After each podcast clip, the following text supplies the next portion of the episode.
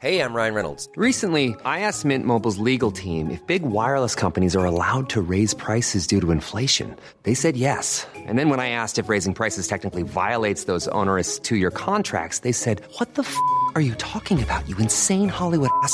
So to recap, we're cutting the price of Mint Unlimited from $30 a month to just $15 a month. Give it a try at mintmobile.com slash switch. $45 upfront for three months plus taxes and fees. Promo rate for new customers for limited time. Unlimited more than 40 gigabytes per month. Slows. Full terms at mintmobile.com.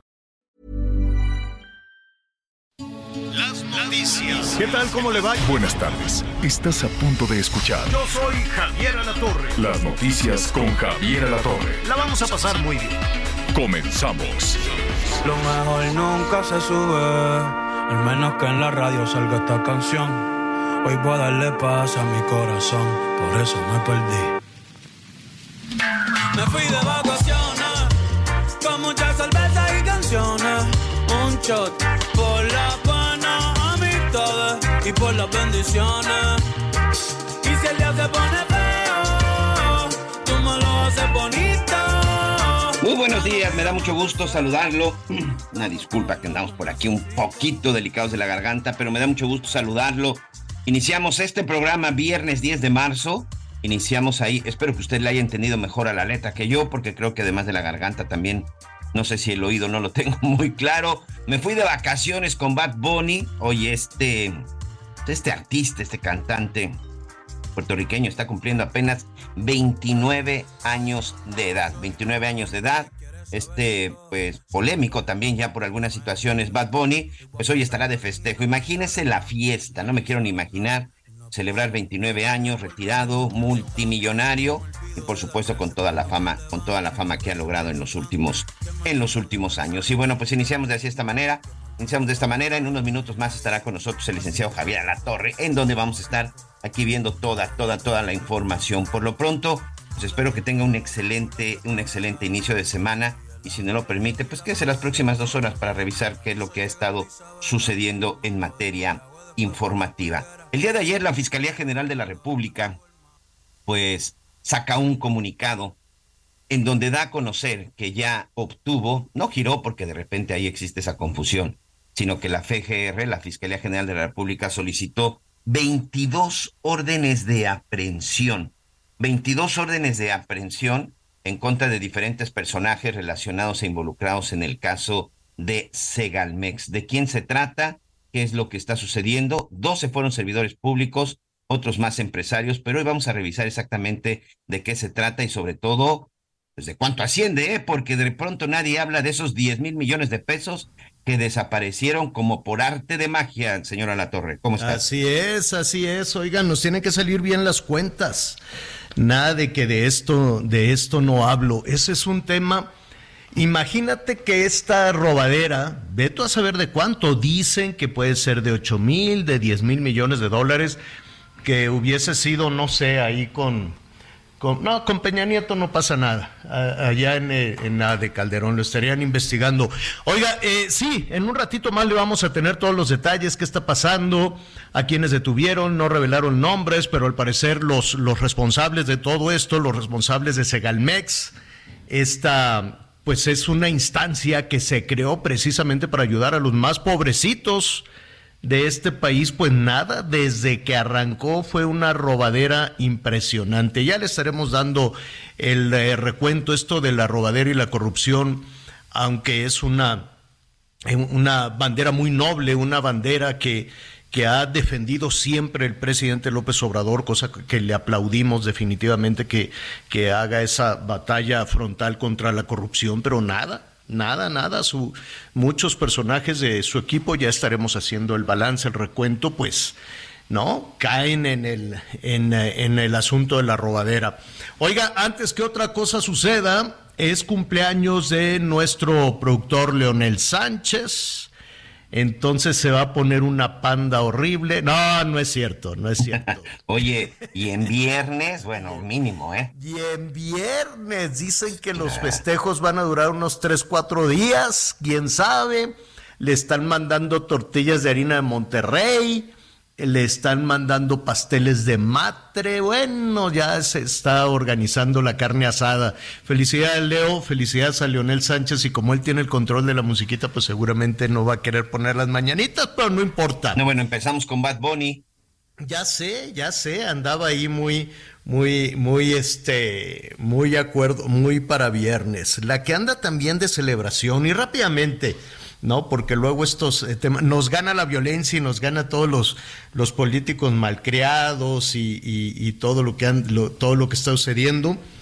Em, atención Tabasco, hay un asunto ahí terrible que ya les estaremos platicando. Pero antes, oiga, a ver, Miguelón, ¿tú qué opinas? Y al ratito le vamos a preguntar también a Anita Lomelí, ¿tú qué opinas de estas? Eh, ¿Te acuerdas quién cantaba 40 y 20? Este José José. José José.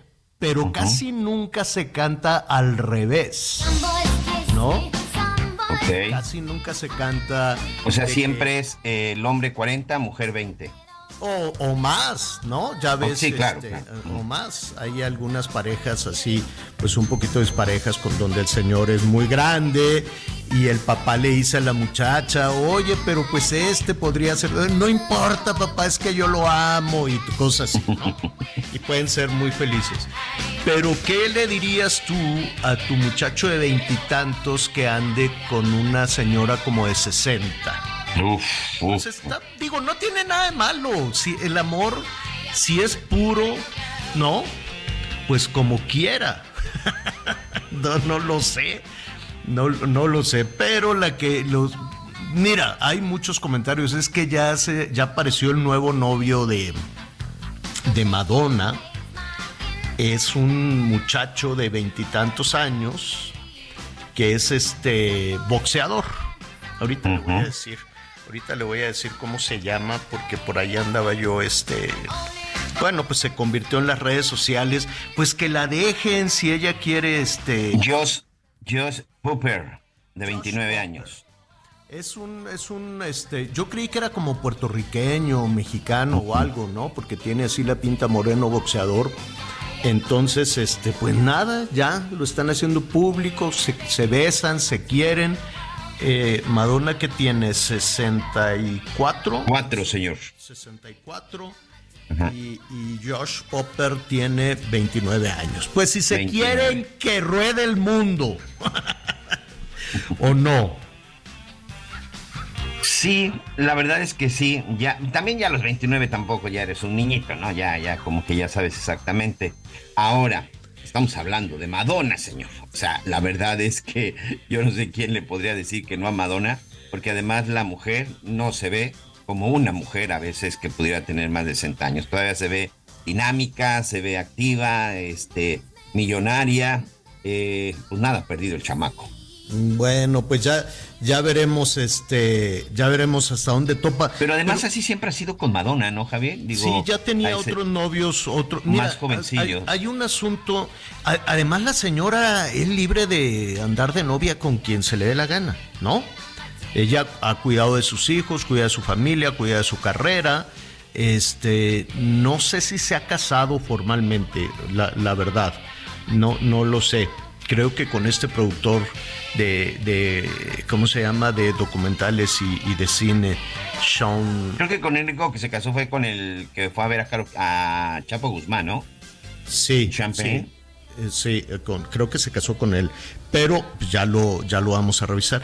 Pero hay una cuestión muy interesante. Eh, no es interesante. A ver, así es la naturaleza humana y que rueda el mundo aquí. En, o sea, al final de cuentas, no tienes que quedar bien con nadie, tienes que estar a, gusto tú y se acabó. Y si la señora pues le gustó el entrenador, pues está bien.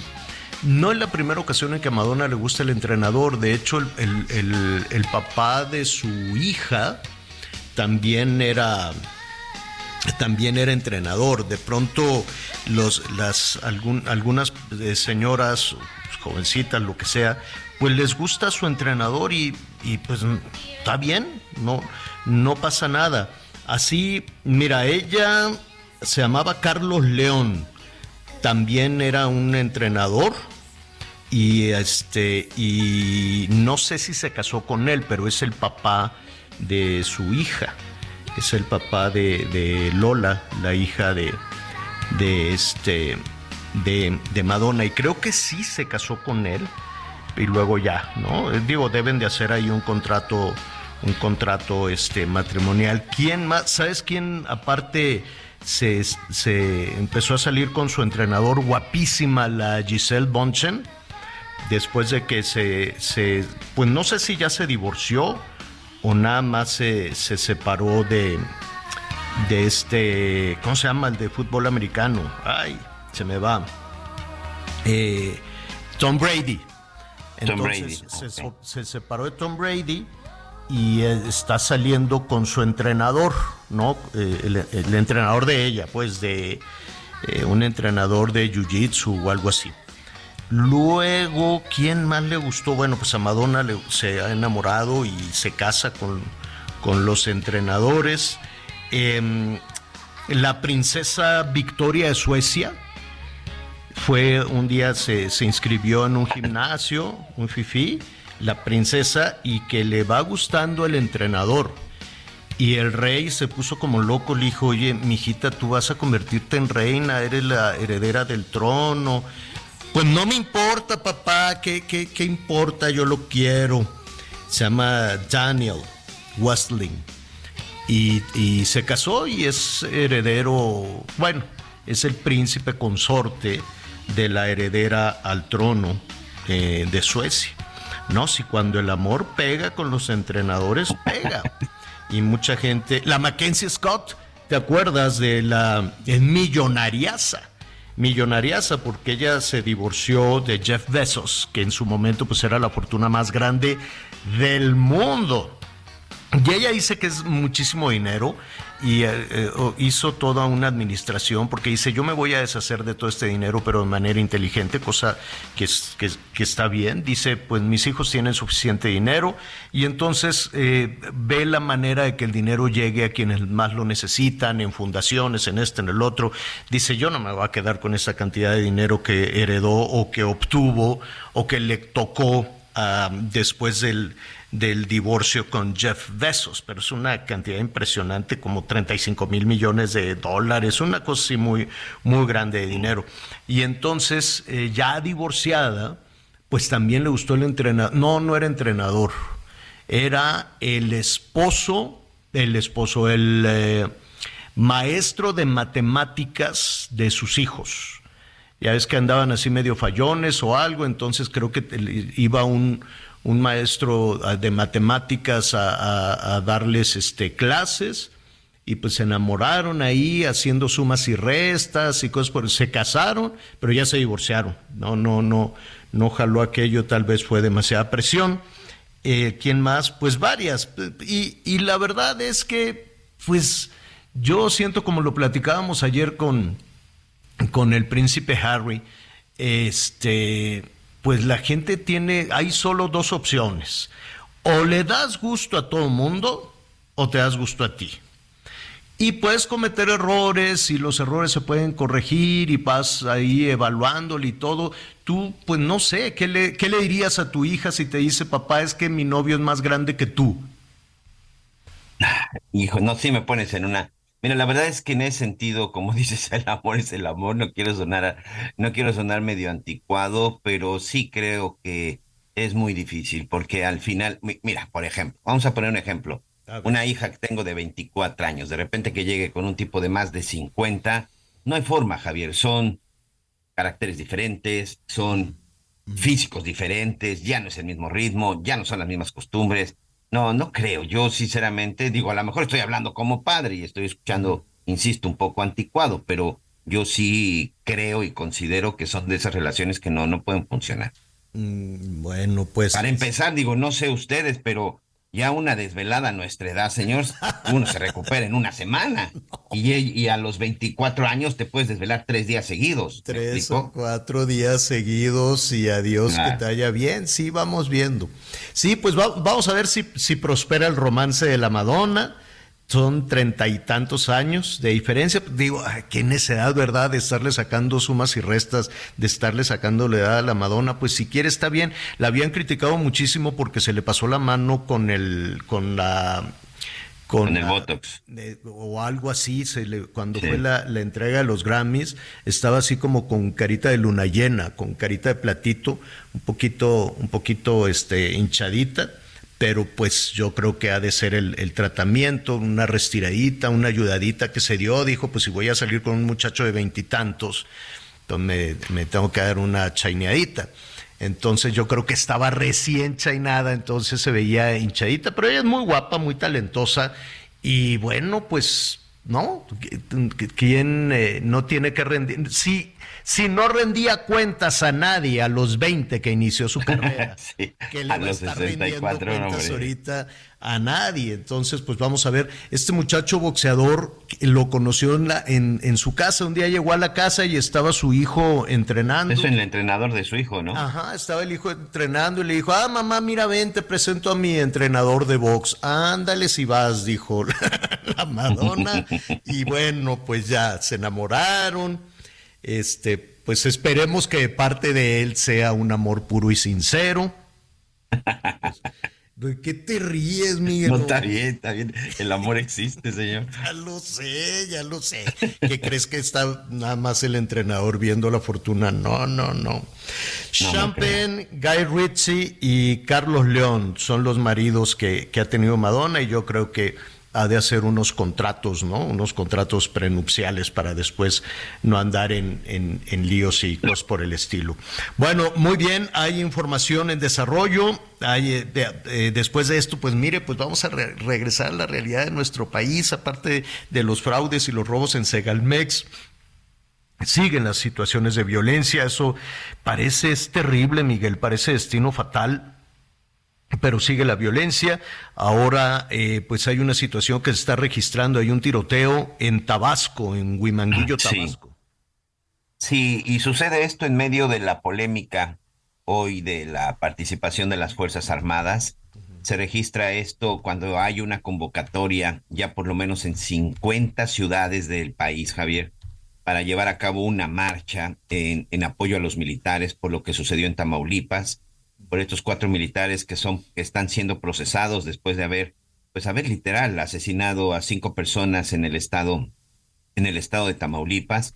Y bueno se da a conocer que anoche un joven motociclista de 25 años fue asesinado a balazos también por un por elementos del ejército. Parece que fue uno solo el que está relacionado. Bueno lo mismo que ocurrió con el caso de Tamaulipas Javier. Hubo un retén en una comunidad en una comunidad en la zona del municipio de, de Huimanguillo, en Tabasco. Estaba este retén militar. Fue durante la madrugada del jueves, ya fue durante la noche. Allí estaban los militares. Este joven de 25 años iba en su motocicleta, iba a bordo de su motocicleta. Cuando llega al retén, le indican que se detenga. Este, no llevaba casco. Eh, voy a escribir una fotografía que, que, que tenemos precisamente del, de esta persona, eh, lamentablemente ya que, ya, que había perdido la vida, va de short, con playera, chanclas y sin casco.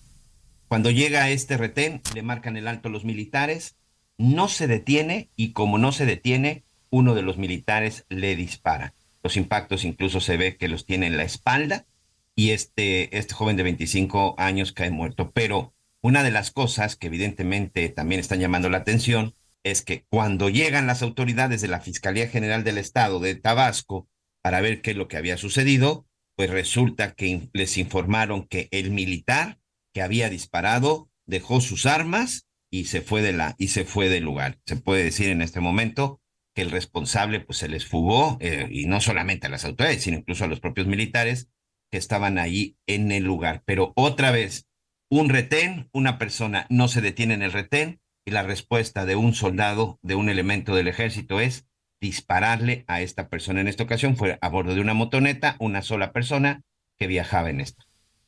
Válgame Dios. Pues eh, veremos desde luego si este, si este asunto crece, ¿no? Porque mira, una situación similar podía haberse quedado en, eh, en silencio, por ejemplo, lo de hace justo una semana. ¿No? Así es. A esta hora fue la balacera contra los, eh, ¿cómo se llama? Contra los cuatro norteamericanos que, ha que hasta ahí se, se, iba a quedar, ¿no? como un asunto de Matamoros, como un asunto cotidiano, ¿no?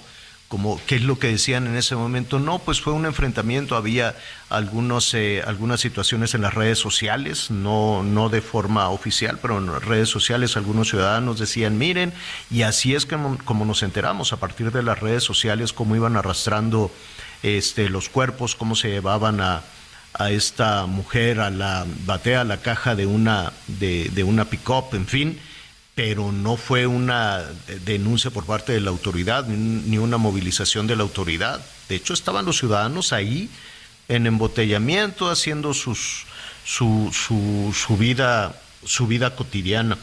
Y después, a partir del domingo, a partir de este anuncio del FBI, pues es que se desató toda esta situación. Y esto, comento esto de Matamoros, porque es muy probable que la situación de Tabasco se quede así, como un incidente ¿no?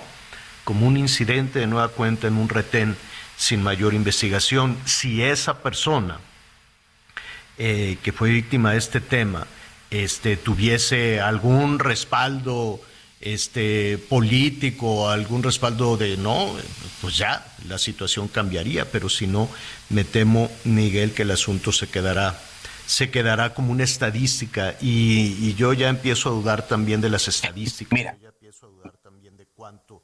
esto se, se reporta. Y mira, Javier, eh, el ejemplo más claro de lo que tú estás diciendo, pues es lo que pasó con esta madre, con esta joven madre de 33 años, que precisamente hace una semana murió en Matamoros a consecuencia de uno de los disparos que iban dirigidos a los norteamericanos. Hoy ya sabemos, Areli Pablo era el nombre de esta mujer, de esta joven de 33 años, que literal muere por una bala perdida, que las autoridades ni siquiera se tomaron el tiempo de levantar su cuerpo, de que no han ellos hecho o, han tenido acercamiento con, las, con, los propios familiares. Sabemos que dejó una, una hija adolescente, pero también de ella se ha dicho muy poco. Incluso, eh, bueno, hasta el día de ayer por la tarde se tenía conocimiento del nombre, del nombre de esta madre que sabemos que se dirigía a trabajar a una maquiladora que intentaba, bueno, realizar a cabo su, este, sus actividades como tal. Se sabe que ella incluso pues, era parte de una asociación de jóvenes eh, de, una cuestión ahí religiosa que trabajaba con niños en escuelas bíblicas, es decir, una mujer que, que, que trataba de realizar su vida tranquilamente, de manera honrada, muere. Y de quién, pues yo en las mañaneras, en las nocturnas, en el espacio que quieran que tienen nuestros políticos, no he escuchado absolutamente nada de esta mujer que murió precisamente en el mismo caso, Javier, de los norteamericanos. Pues lo vamos, eh, lo vamos a retomar, vamos a ver además cómo va creciendo en Washington. Em, pues estas, eh, vayan, ni siquiera son críticas, o sea, ya va, va adquiriendo todos los días, em, se va poniendo mucho más ríspido el enfrentamiento entre el gobierno mexicano, o básicamente entre la presidencia de la República y el poder legislativo de los Estados Unidos. No es un enfrentamiento de presidente contra presidente, no es un enfrentamiento de Joe Biden contra el presidente López Obrador, es un enfrentamiento del presidente mexicano contra congresistas y senadores de los Estados Unidos. Ayer por la noche continuaban eh, las eh, respuestas, algunas muy fuertes, algunas en tono de burla algunos legisladores de muchísima influencia que aunque habrá un proceso electoral allá en los Estados Unidos y puede que cambien de presidente o puede que se ratifique el gobierno del presidente Biden, ya, ya veremos qué, es lo que, es lo que sucede, pero los senadores se quedan, estos senadores que están impulsando eh, el que el narco mexicano se, sea considerado como terrorista, eh, se quedan por lo menos hasta el 27 y ellos insisten en que van a sacar adelante y dan argumentos de que van a sacar adelante esta posición y tienen pues eh, eh, señalamientos agudos, ácidos, críticos contra el gobierno mexicano, no nada más por la falta de acción. Para ellos hay una suerte de cercanía también del gobierno mexicano al narco. Hoy, por cierto, el presidente López Obrador les contestó de nuevo, pero eso lo veremos inmediatamente después de una pausa. Volvemos.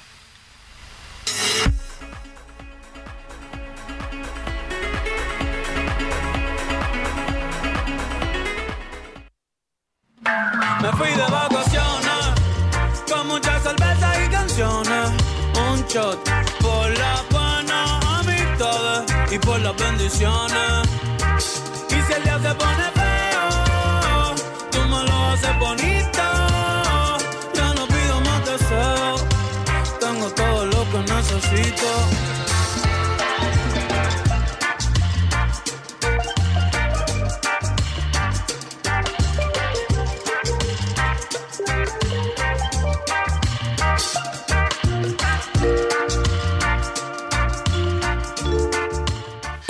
Con Javier a través de Twitter, arroba javier-alatón. Sigue con nosotros. Volvemos con más noticias. Antes que los demás. Todavía hay más información. Continuamos. Consiéntete con la maestría y calidad milimétrica de nuestros sistemas de descanso. Te mereces un Las noticias en resumen. Un ataque armado dejó al menos tres personas heridas en un bar llamado La Cosecha en Playa del Carmen, Quintana Roo. De acuerdo con los reportes, sujetos armados llegaron al establecimiento a bordo de un vehículo y momentos después dispararon contra el bar. Hasta el momento no hay detenidos. La Fiscalía de Tamaulipas aseguró una clínica y una ambulancia por el caso de los ciudadanos estadounidenses secuestrados en Matamoros. En las indagatorias se dio a conocer que la clínica se usó para dar atención médica y de primeros auxilios a los estadounidenses, quienes fueron trasladados en una ambulancia mientras estaban privados de su libertad. Este viernes el gobernador de Nuevo León, Samuel García, y su esposa Mariana Rodríguez se convirtieron en padres por primera vez. A las 3 de la mañana con 52 minutos anunciaron el nacimiento de Mariel García Rodríguez. Felicidades a la pareja regiomontana. Y hoy el dólar se compra en 17 pesos con 79 centavos y se vende en 18 pesos con 81 centavos. Descubre el soporte ideal para un sueño saludable toda la noche. Te mereces un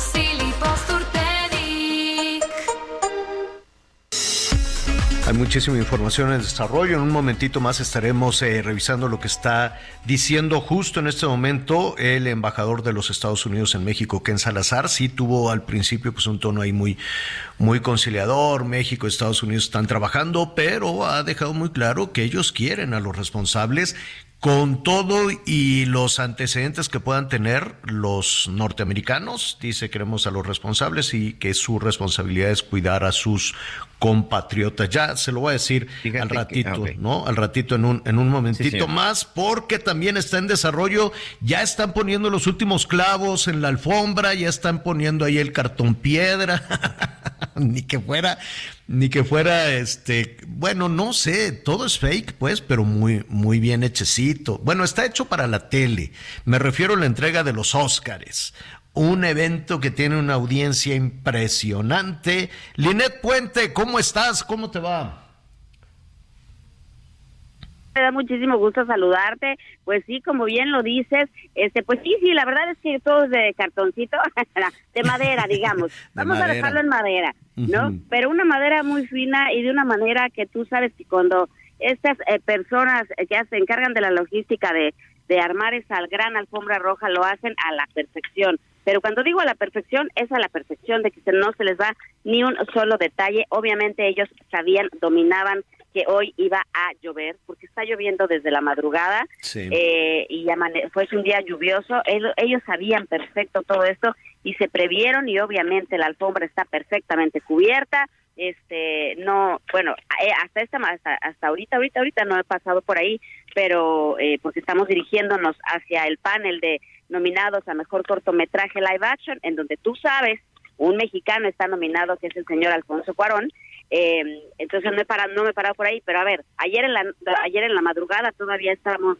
mi compañera Antonella Michelena de Azteca Monterrey y yo estábamos eh, pues todavía grabando cosas en la red carpet, enlaces y demás, y estaban todos preparando, preparándose porque sabían que venía la lluvia, y tienen estos estas aspiradoras mágicas que si se llega a mojar algo pues empiezan a aspirar y está cubierta completamente en plástico y eso ese plástico no se quita hasta el mero domingo a cierta hora. No, imagínate, alfombra blanca y que se bajen del carro el lodazal. Qué estrés. Qué papelazo. no, no, imagínate. pero tú, crees que no lo tienen previsto. no, no, seguro. Y además quiero suponer que la alfombra está lisita, lisita, porque pues las artistas van con unos taconzones, este, que imagínate cualquier este arruguita y, que se resbala la muchacha, pues no, no puede ser. No, no, no, por supuesto. Por supuesto que lo tiene todo perfectamente, eh, fríamente calculado eh, eh, para lleguen, que por cierto ya se anunciaron nuevos presentadores, ¿no? Para la entrega 95 del Oscar, eh, además de los que ya hemos platicado, vamos a hacer el resumen. Salma Hayek, Antonio Banderas, Kate Hudson, Rihanna, Lenny Kravitz, eh, eh, ayer anunciaron a Eva Longoria, a está Nicole Kidman, anunciaron a John Travolta, a Harrison Ford, eh, a Ashley Olsen. Eh, bueno, de verdad, una cantidad de, figuras tremendas que es lo que te trata, te comentaba. Bueno, además de que viene Tom Cruise, ¿no? Porque viene como productor de su gran película Top Gun Maverick, que vino a darle un levantón a la industria tremendo. Eh, y vienen pues eh, muchísimas personalidades, nuestros mexicanos que estarán por acá, obviamente, y, todos los nominados, ¿no? Que ya son figuras grandes eh, de la industria. Entonces, bueno, la verdad es que ha sido una cosa increíble. Oye, dime, dime algo. La, la verdad es que en la entrega anterior, ¿te acuerdas del cachetadón de que Will Smith le dio a Chris Rock, ¿no? Y claro, muchos, ¿cómo eh, olvidarlo? Ya ves cómo somos los reporteros de mal pensados. Dices, ay, sí, cómo no. Le ponen ahí en primera fila al Will Smith para que se siga y le dé un bofetadón. Pero al tiempo parece que sí, que, que no estaba, que no era un asunto planeado, ¿no? Tan es así que creo que ahora, corrígeme si me equivoco, pues tienen, ¿qué, ¿cómo le, le dicen? Un equipo de crisis para evitar que un artista le pegue al otro. ¿Es verdad eso? Tienen un equipo de crisis, pero más allá de para evitar eso, para, para reaccionar, para saber cómo reaccionar. Fíjate que ayer te voy a contar que estuvimos con Eugenio Derbez, eh, que escucha ruidos porque me estoy bajando en medio de la lluvia llegando al Museo de la Academia. Cuidado, este, niña, cuidado. Exacto. Ayer eh, estuvimos platicando con Eugenio Derbez, que tuvo la diferencia de darme una entrevista exclusiva muy hermosa, la verdad, pues obviamente recordando, porque tú recordarás que el año pasado se convirtió en la estrella de la noche, porque ganó con su película Coda, ¿no? Entonces, eh, ayer estuvimos platicando con Eugenio Derbez y él nos contaba cómo se vivió este momento desde, desde dentro de la academia, ¿no? Porque obviamente él estaba ahí. Y lo que él precisamente nos decía es que cuando esto sucede em, en, en el bofetadón, que todo el mundo adentro pensaba que era una broma, Incluso los mismos invitados pensaban que era una broma y, y que todo, ay, sí es una broma, jajaja, el sketch. Pero que de repente vieron como toda la gente de la academia corría para un lado, corría para el otro. Dice, es algo que nunca había visto. Él ya había estado en unos Oscars previos, en donde él le tocó ser presentador, este, y ya había estado ahí. Pero pues obviamente nunca le había tocado algo así de, de, fuerte, ¿no? eh, y dice que claramente no sabían qué hacer y de hecho, el, el guion, el guion que, teníamos originalmente fue cambiando, porque pues obviamente en lo que reaccionaban, en lo que los, los destanteó. Y tú sabes que a los norteamericanos no les gusta que les agarre nada por sorpresa. Por lo mismo, entonces ellos pues lo que hicieron fue generar este, pues llamémoslo departamento de crisis, ¿no? Para tener todo bajo control y si algo ocurre que no pase como tal. Que, bajen el telón. si algo ocurre. y además, claro, y además van a ir un poquito desfasados, como lo que ah. sucedió cuando el Super Bowl, cuando el, cuando el, ¿te acuerdas lo que pasó con Janet Jackson y, Justin Timberlake cuando se destapó, pues se, se le vio pues toda la movie. Entonces, exactamente, por lo mismo van a, van a ser, van a ir como unos segundos desfasados, ¿no? Ese es, ese es como el mensaje en general. Mm, ¿No? unos segundos desfasados como por si sucede algo grave pero eso es censura, qué terrible, ¿no? O sea, pues ir desfasados por si pasa algo que el mundo no se entere, pues ya parecen políticos, ¿no? Ya parecen. Eh, eh, sí, exacto, exacto. pues eh, veremos, veremos qué sucede porque no hay nada escrito y los artistas son temperamentales y pues uno, uno nunca sabe y a los nominados es imposible que, que, por más que sonrían, su cara de, uy, me ganó el Oscar este mendigo, no, ya nunca, nunca lo pueden evitar, pero pues así es esto. Así es. Bueno, completamente. ayer estuvimos hablando de algunos de tus preferidos. Eh, Ajá. hablamos de que de mejor película y tú me decías que eh, ¿cómo se llama esta película al mismo tiempo? Todo en todas partes, ah. todo en todas partes al mismo tiempo. Todo en todas partes al mismo tiempo. Em, para, para el cortometraje, pues ya sabemos, eso ya está cantado, cosa digo, cortometraje, eh, animado. Película animada. Película animada. Película animada, 100%. Me voy con, con el señor eh, Guillermo del Toro y su hermosísima Pinocho, 100%. Y para eh, película, para el cortometraje, pues sí hay muchas posibilidades también para nuestro mexicano, ¿eh? Para, para Alfonso Cuarón hay muchas posibilidades también para que él pueda este, ganarse este premio, ¿eh? Mm, bueno, pues ojalá que, ojalá que así sea, ojalá que así sea y que sigan los reconocimientos además a, a, los cineastas mexicanos que sí o sí son muy buenos, que sí o sí tienen muchísimo prestigio y son reconocidos. Digo, veremos sus próximas este, películas, pero siempre hacen cosas este, tremendas, siempre hacen cosas de muchísimo éxito. Linet, yo sé que estás eh, en medio de los preparativos, en medio de todo esto y, y tal vez no has puesto mucha atención a, a, las dificultades, a lo ríspido que se está convirtiendo la relación entre México y Estados Unidos. Y yo no sé si la política va a influir como siempre ha sucedido con, con los premios, con el cine, con, con los el espectáculo, exacto. con el espectáculo pero pues veremos esta percepción que puedan tener no solo el gobierno, no solo los senadores, sino los propios estadounidenses respecto a México o respecto al gobierno mexicano, si eso puede influir desde luego en, todo el crecimiento de, la, de los mexicanos en la industria del cine, ¿no? Claro, fíjate que, bueno, por lo pronto yo te puedo decir que el trato hacia nosotros ha sido el mismo, siempre con mucho respeto, siempre con mucho, eh, con mucha claridad en todo.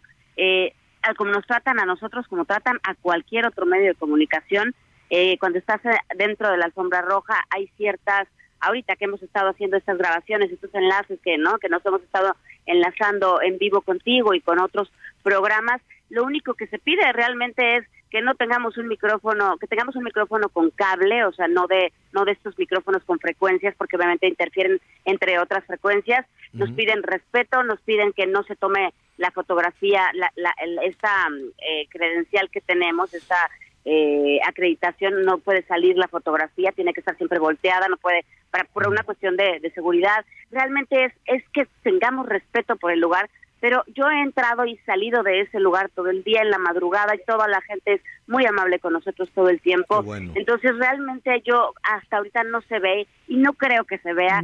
pues mira, de entrada, digo, exacto, de entrada, pues yo estoy segura que va a ganar Guillermo del Toro, que es un mexicano, ¿no? O sea, no, tiene, no hay manera de que, de que ese Oscar no sea para él, ¿no? Bueno, pues te, te agradecemos muchísimo.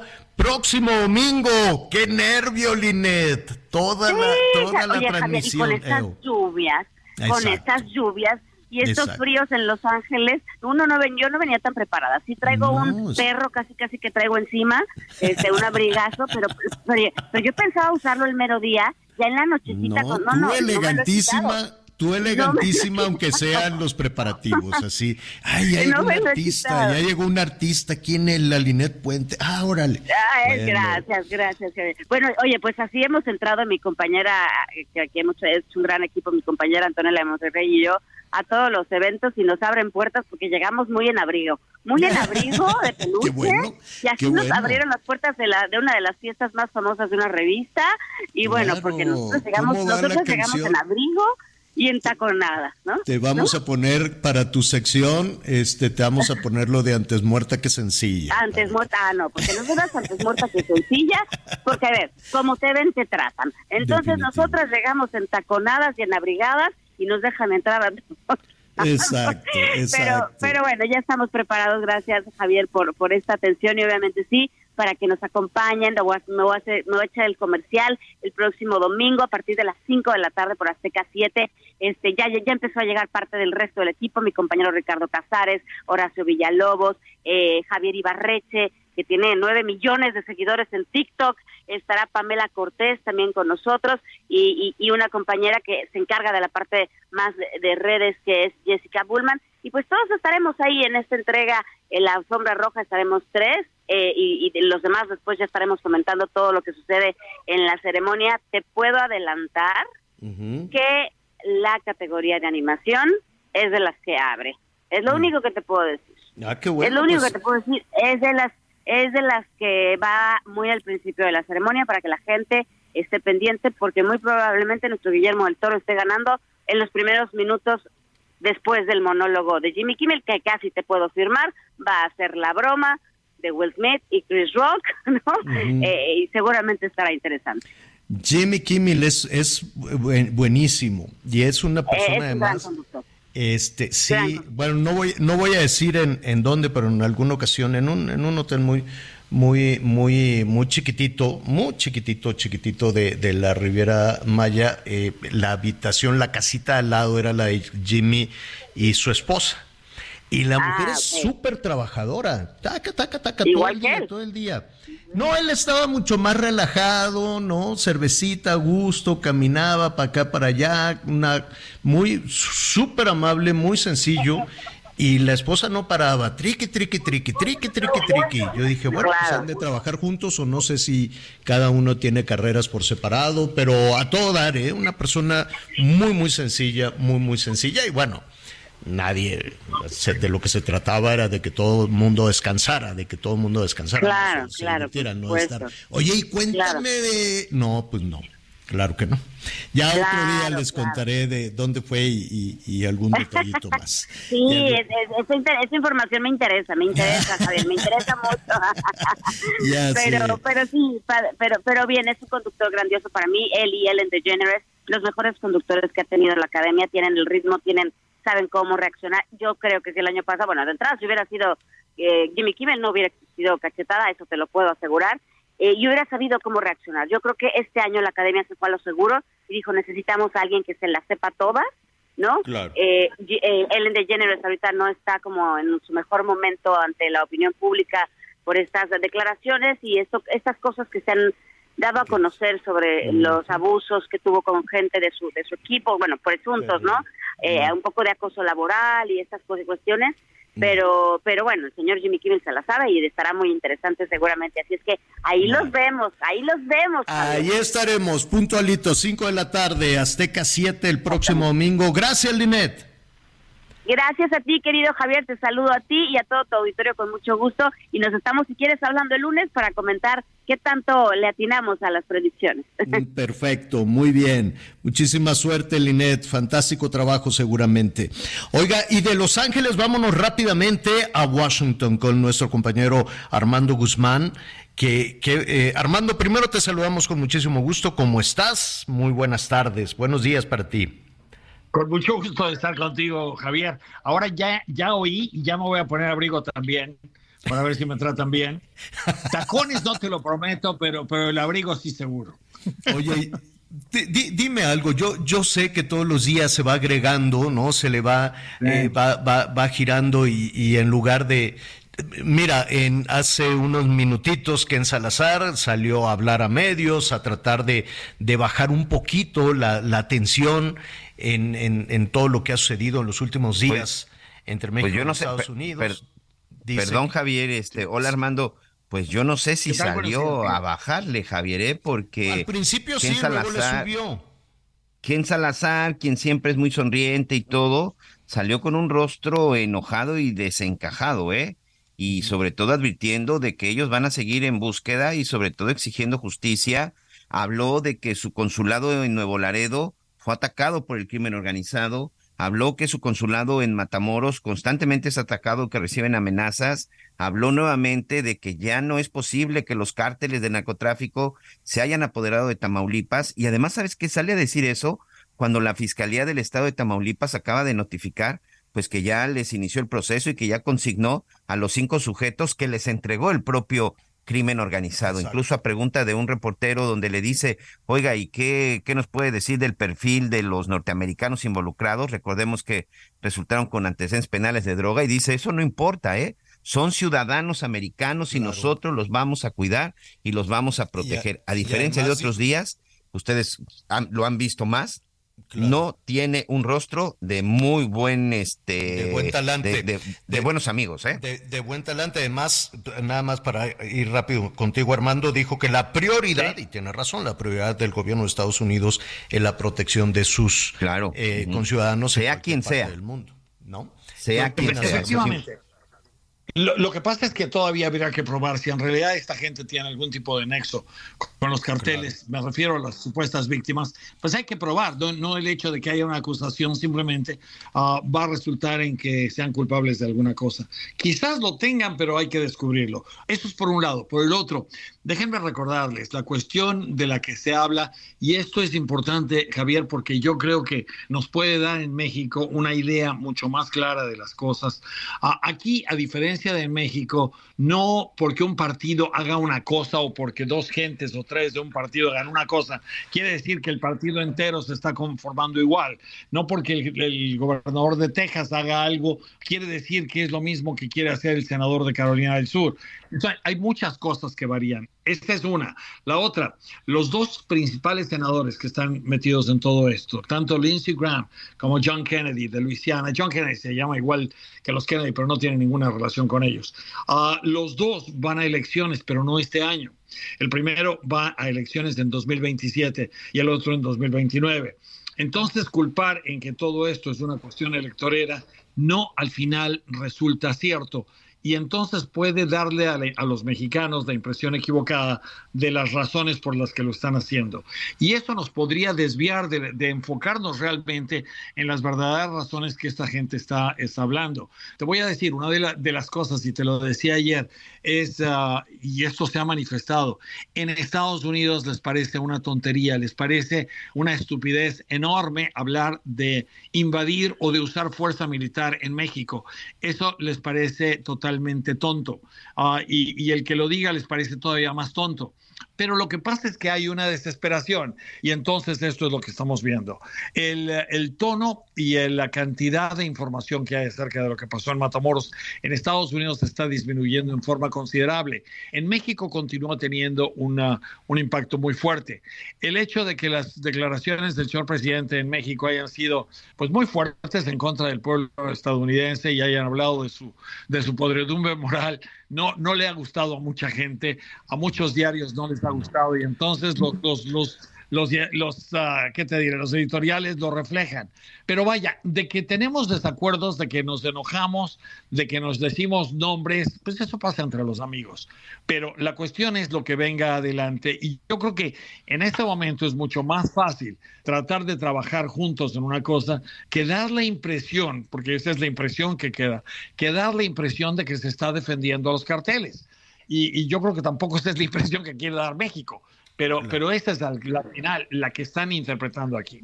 Esa es la que se está interpretando y mira, para, para eh, además esta mañana el presidente se lanzó de nueva cuenta por segundo día consecutivo o más o más días, porque esto no es nuevo, o sea, hay que en, van y vienen, ¿no? De pronto, pues desde el inicio de la administración del presidente Biden, hay que recordar que el gobierno mexicano se tardó un mes y dejando entrever que había una situación de, de fraude, en fin, ¿no? El asunto iba por ahí descompuesto. Hoy por la mañana dijo el presidente, nosotros no vamos a permitir que intervenga ningún gobierno extranjero, mucho menos que intervengan Fuerzas Armadas en nuestro territorio, no acepta el injerencismo, no es la época de Calderón, dice el, el presidente López Obrador, y esto más lo que, mira, si bien el embajador empezó con un poquito el tono conciliador de que vamos juntos, pero terminó también en un tono áspero. Entonces, pues no se ve que esta semana pueda concluir este con una distensión, Armando. Eh, es cierto. Ahora, la cuestión es esto. Hay que acordarnos que todavía no vemos la propuesta y que hay que acordarnos también de otra cosa y esto el público en México yo creo que lo va a entender y lo va a apreciar el hecho de que salga una propuesta de un señor senador Ah, no quiere decir que la propuesta de ley que vaya a salir de toda su idea vaya a ser exactamente igual a lo que el señor senador está diciendo ahora. Generalmente todo esto cambia una vez que entras en un proceso. Es como en una fábrica, entras y pasas de un lado a otro y te van transformando hasta que al final sale algo. Cuando salga la propuesta de ley y cuando esa propuesta de ley empieza a ser aprobada por comités y por plenos de las cámaras, entonces es el momento de preocuparse. Por ahora, todavía no. Armando, eh, no, ¿nos puedes aguantar un minutito, por favor? Tenemos que, que cortar aquí. Gracias. Volvemos de inmediato.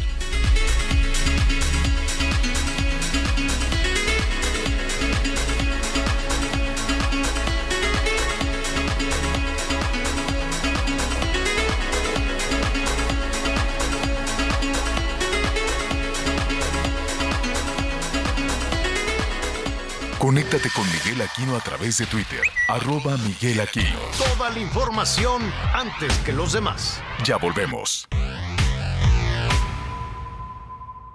Todavía hay más información. Continuamos. Bueno, muy bien, yo le agradezco, te ofrecemos una disculpa, Armando, con pues, se nos vino.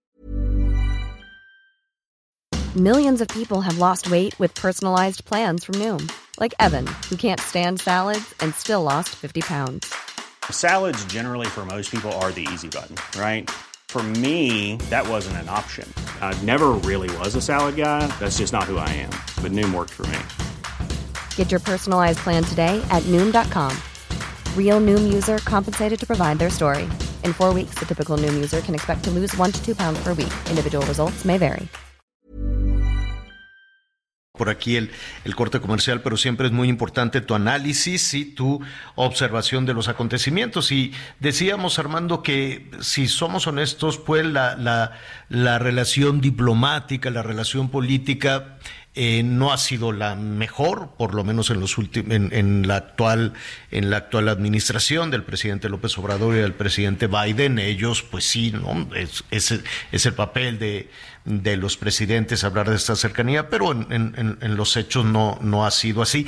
No, vaya, esto no ha detenido la riqueza del, del intercambio, ¿qué quieres? Comercial, este, en el tema del cine, en fin, hay, hay, hay cosas muchísimo más grandes que los pleitos políticos, ¿no? Cierto, cierto, los dos pueblos se entienden, los dos, te voy a decir, una de, de, las cuestiones que aquí me llama la atención es la cantidad de mexicanos que se casan con estadounidenses, con mujeres, y mujeres mexicanas que se casan con estadounidenses, o sea, es, es, un, es, una, es, una, es una dinámica muy interesante.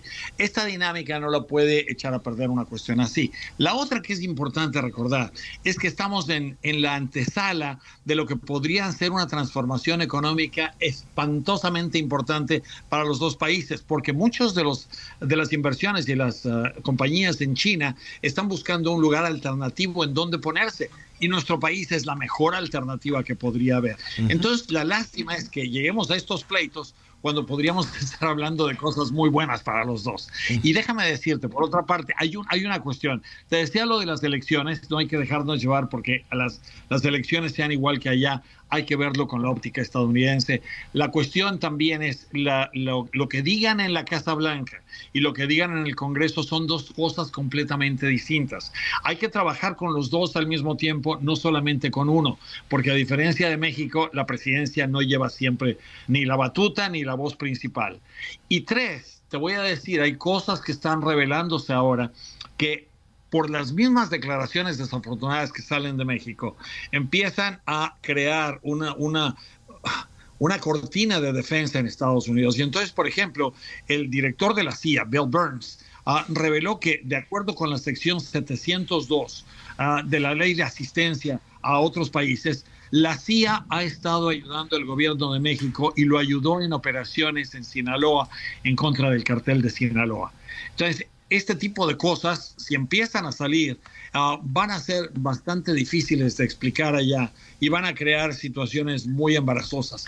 Entonces, ese tipo de cosas pueden surgir en un pleito así. La cuestión es que debemos pensar si ese pleito vale la pena o no, sobre todo cuando ni siquiera hemos visto la, la forma final en la que esta propuesta de usar a las Fuerzas Armadas en contra de los carteles ocurriría. Y finalmente, bueno, la misma Casa Blanca está diciendo, no es necesario. Algunas de las determinaciones quizás nos harían falta para ir detrás del dinero de los, de los carteles, no solamente en Estados Unidos o en México, sino en otros países. Y la declaración de terrorismo nos daría una fuerza adicional. No necesariamente todo está enfocado a que de repente tengamos aviones y, y ametralladoras y cosas así entrando a México, porque yo sería de los primeros en que me pararía de aquí y me iría a la frontera a decir aquí no entras. Entonces, ese tipo de cosas son las que hay que tener mucho cuidado y las que la gente en realidad no está tomando tan en serio y está diciendo, bueno, bájenle y dejen de estarse peleando. Pues no tiene caso. Pero bueno, vamos a ver si eso resulta o no, porque la situación es difícil. La situación está, como decimos, está caliente y entonces pues nada más saber si se puede enfriar o no. Y que la culpa la tienen también muchos de estos señores en el Senado que proponen este tipo de cosas tan absurdas. Pues vaya eso también es cierto no y entonces hay que reconocerlo. Pero ahí es donde estamos esta mañana mi querido Javier. Sí sí definitivamente. Y, retomar eh, una parte que ya que ya nos comentabas en esta eh, advertencia que hizo el gobierno mexicano de síganle como van y vamos a hacer campaña contra contra los eh, contra los republicanos. Bueno, eh, hay, habrá procesos electorales en México y en Estados Unidos, pero para congresistas o para senadores, corrígeme si me equivoco, el asunto vendrá hasta mucho después, en el 27 en el 27 y en el 29 para estos, porque para estos dos senadores en particular, que son los que están promoviendo toda esta idea, porque aquí solamente el 30, 33 de los 100 senadores van a elecciones cada dos años. Entonces, cuando te toca una elección, y a Lindsey Graham le acaba de tocar la del año anterior, pues no te tocan hasta seis años después, porque el término de los senadores de estos seis años. Es cierto que la Cámara de Representantes tienen cada dos, y es cierto que habrá elecciones presidenciales, pero estas elecciones presidenciales, te puedo decir, van a estar totalmente desligadas de toda esta situación de los senadores. Esta es una cosa que hay que trabajar directamente con ellos y el hecho de que haya enviados de la Casa Blanca a México y que hablen con el gobierno y que hablen con los funcionarios, no necesariamente quieren decir que esto ya se detuvo, porque lo que te decía es cierto, hay dos voces muy poderosas en Washington, la del gobierno y la del Congreso y la del Congreso no la podemos ignorar. Y es, es algo que hemos hecho en los últimos años. Hemos ignorado el tener buenas relaciones con el Congreso, el hacer amigos en el Congreso, el entendernos con el Congreso y nos hemos entendido solamente con la Casa Blanca. Eso tiene que cambiar porque de otra manera no está de acuerdo con la, con la realidad que viven aquí. Y para calmar estas cosas y para tener un acuerdo, yo creo que es, es muy importante que, que se haga eso, a pesar de que haya buenas relaciones con la Casa Blanca que podrían también echarse a perder si seguimos haciendo todo este tipo de cosas. Aunque te voy a decir, y el sentir de la gente en Estados Unidos, el sentir de analistas, de editorialistas, de, de la prensa en general, es uh, qué está pasando. O sea, jamás a nadie se le ocurriría seriamente hablar de invadir a México. Definitivamente. Armando, pues que tengas buen fin de semana. ¿Cómo, ¿Cómo, está el clima por allá? Déjame decirte que la Ciudad de México, tu queridísima Puebla también, pues vamos a andar alrededor de los 30 centígrados, que ya es una temperatura considerable. Aunque, por ejemplo, en Sonora, este, las, eh, a principios de esta semana estaba nevando ahí en, en Nogales y sé que California, pues algo insólito, están con nevadas. Sí, y con, con deslaves ahora causados por las nevadas y por las aguas. Pero eh, aquí estamos, hemos tenido las cuatro estaciones del año este, esta semana. El miércoles tuvimos julio y agosto, que estaba caliente. Después hemos tenido, hoy estamos en el otoño, porque está frío y está lloviendo. Mañana va a nevar, entonces tendremos el invierno. Y el lunes regresaremos a la primavera. Bueno, bueno. Lo que dice, si no te gusta el clima en Washington, espérate cinco minutos. Bueno, pues a trabajar en casa, al cabo te consienten muy bien, ya lo vimos en tus redes, te llevan tu botana, te llevan tu cervecita. No, bueno, pues así a trabajar en casa, qué bueno. Armando, va a llorar. danos tus redes sociales, por favor. Gracias. En, Twitter, at Armando Reporta, arroba Armando Reporta y Armando Newsman en Facebook. Ahí estoy a las órdenes de todos ustedes. Muchas gracias, Javier, por darme la oportunidad. Al contrario, un abrazo muy fuerte. Descansa. Igualmente, muy buenas tardes. Gracias, Hasta luego. Sí, hay que aprovechar, hay que aprovechar el fin de semana. Este, no sé, yo estoy esperando que me llegue alguna invitación para una carne asada o algo ahora que va a ser el cumpleaños del productor. Me imagino que va a ser un baile más grande que el de la Rubí, pero pues no sé. ¿Te acuerdas aquel bailongo que, que hicieron, Miguelón? Oye, eh, antes de ir a las celebraciones y ya nada más para cerrar este, este tema de, de Matamoros, Miguel, la, la, verdad es que todavía ayer, en torno a los cinco, este, pues malosos, no sabemos, malosos que, que entregaron ahí amarrados y que el mismo eh, crimen organizado dijo, mira, este, ya, ¿no? Eh, nos equivocamos y, y, y además me, me, sorprende, pues, no me sorprende, pero quiero entender la lógica de Tamaulipas y lo que está pensando el fiscal y lo que piensa el gobernador y lo que piensan las autoridades locales para porque habían dicho desde el principio, no hombre, pues fue un malentendido, querían agarrar a otros. Ah, bueno, ¿no? Como dando un respiro, como dando una justificación del malentendido. Quiero, quiero entender la lógica. Cuando cometen una persona comete un crimen, no, comete un delito, no hay un asunto de malentendido Imagínate un, bandido, un ratero que diga, este, ah, pues me robé a esta tienda. Este, ah, no, es que yo me quería robar la tienda al lado. Ah, bueno, entonces, este, pues te equivocaste y ya. ¿Esa es la lógica, Miguel?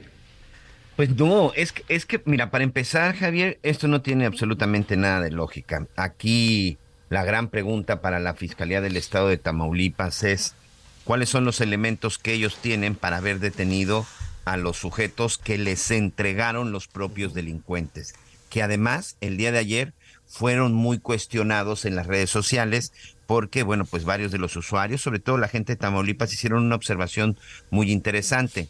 En el video donde se observan estos sujetos el día exactamente hace una semana, el, el 3 de marzo, cuando están subiendo a la batea de la camioneta a los, a los norteamericanos después de que los habían baleado, hay un sujeto robusto, grande, barbado, que incluso trae un chaleco táctico, color este, color eh, pues como café o como arena, de los que de repente vemos que usan también en el ejército, y él se ve cómo está observando, en algún momento incluso está jalando a uno de los cuerpos, y nada más por el puro físico y por la pura corpulencia de los cinco detenidos que, que entrega el cártel del Golfo, porque, o sea, fueron ellos los que los entregaron, o sea, fueron los, los propios delincuentes quienes entregaron a los delincuentes. Ya desde ahí creo que la autoridad debería de dudar completamente, porque esta es la gran pregunta. Y no los estoy defendiendo, ¿eh? para que no empiecen a decir que estamos defendiendo delincuentes. No, aquí lo gravísimo del asunto es que estos sujetos que hoy están siendo acusados del secuestro y homicidio de los cuatro norteamericanos no fueron detenidos por una investigación, no fueron detenidos en flagrancia. Y hoy yo me atrevo a decir incluso que ni siquiera son identificados por sus víctimas, porque recordemos que en cuanto liberaron a las víctimas que quedaban vivas, pues en cuestión de minutos ya estaban en los Estados Unidos. Yo no sé si posteriormente les mandaron fotografías. Como de repente las autoridades también eh, ocultan tanto o no, se, o no son tan claras, pues la verdad es que permiten estas especulaciones. Hoy aquí lo gravísimo es, insisto, estos sujetos son detenidos porque otros delincuentes dicen que ellos son los responsables. No sé qué elementos tengan, no los agarraron con armas, no los agarraron con drogas, no los agarraron en flagrancia, no los agarraron por una investigación, no los agarraron en el lugar de los hechos. O sea, yo no sé qué pruebas tenga la autoridad. Yo no sé si son inocentes o culpables, pero cuando tú te basas o cuando tú tienes eh, en tu investigación ayuda del crimen organizado, yo no sé si lo tienes que, yo no sé si lo tienes que hacer valer. Insisto, al revisar el video, un personaje que sobresale es un sujeto robusto, alto, este, pasado de peso, que no está entre los cinco detenidos, Javier. Pues eh, mira, ayer, eh, todavía ayer eh, por la tarde, ayer por la noche, eh, nuestros eh, compañeros corresponsales de Azteca ya en Tamaulipas me comentaban, es que no saben qué hacer porque tampoco hay una, una denuncia, o sea, no hay una persona o el gobierno norteamericano o alguien, no hay una persona que diga, oiga, vengo yo aquí a la fiscalía a presentar una denuncia por tal, tal, tal. La denuncia la está presentando, entre comillas, el crimen organizado, ¿no? Claro, exactamente. Ahora, en el caso de homicidio, yo no sé si necesitas que alguien presente una denuncia para que investigues el homicidio de una que persona. Necesitas pruebas. Algún abogado podría no, por pues no lo sé, porque además hay que recordar el caso García Luna, también fue a partir de dichos y testimonios. No, bueno, pero si vamos a partir del ejemplo de lo que vimos en Estados Unidos, que Dios nos agarre confesados, Javier. Sí, porque es a, puro, es a partir de a mí, yo supe, a mí me dijeron y yo lo vi, sin ninguna prueba. Y ahí está, ¿no? Digo, el gobierno mexicano lo celebra, y en su momento el gobierno mexicano pidió más, ¿no? Dijo, ah, pues deberían de avanzar más, que la justicia de Estados Unidos se encargue de los mexicanos. Fue el gobierno mexicano el que abrió la puerta a lo que ahora se está viviendo, de lo que ahora se están quejando. Fue el gobierno mexicano el que celebró que fuera la justicia de Estados Unidos quien se encargue de esto con puros dichos, y ahora que la justicia de Estados Unidos dice, pues sí, efectivamente quiero más y voy por ellos, entonces ya no, nos gustó. Sí, ¿no? Porque si analizas el discurso de, dice, no nos vamos a detener hasta dar con los responsables.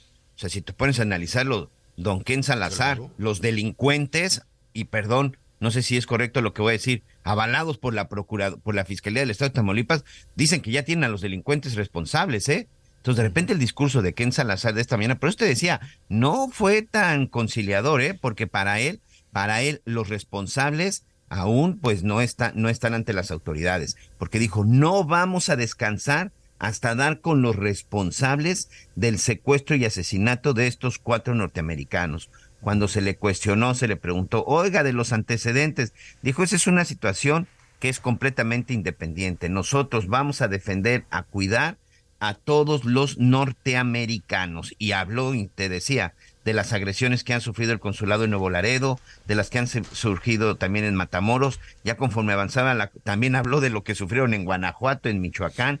Eh, insisto, eh, no se veía tan conciliador y no se veía de buen humor el, el, embajador Ken Salazar. Lamentablemente, ninguno, nadie le preguntó acerca de, oiga, ¿y qué opina de los cinco detenidos, no? O por lo menos no, no lo alcancé a ver durante la conferencia, ni tampoco de que ya la fiscalía había consignado a esos cinco detenidos que le entregó el crimen organizado. Javier, es, es, es inaudito lo que estamos viendo. Ya lo había visto yo en mi experiencia como reportero con el caso de las granadas de Michoacán el 15 de septiembre, en donde lo mismo, eh, un pitazo de, un de unos delincuentes entregaron a tres sujetos que después se supo pues que no tenían absolutamente nada que ver.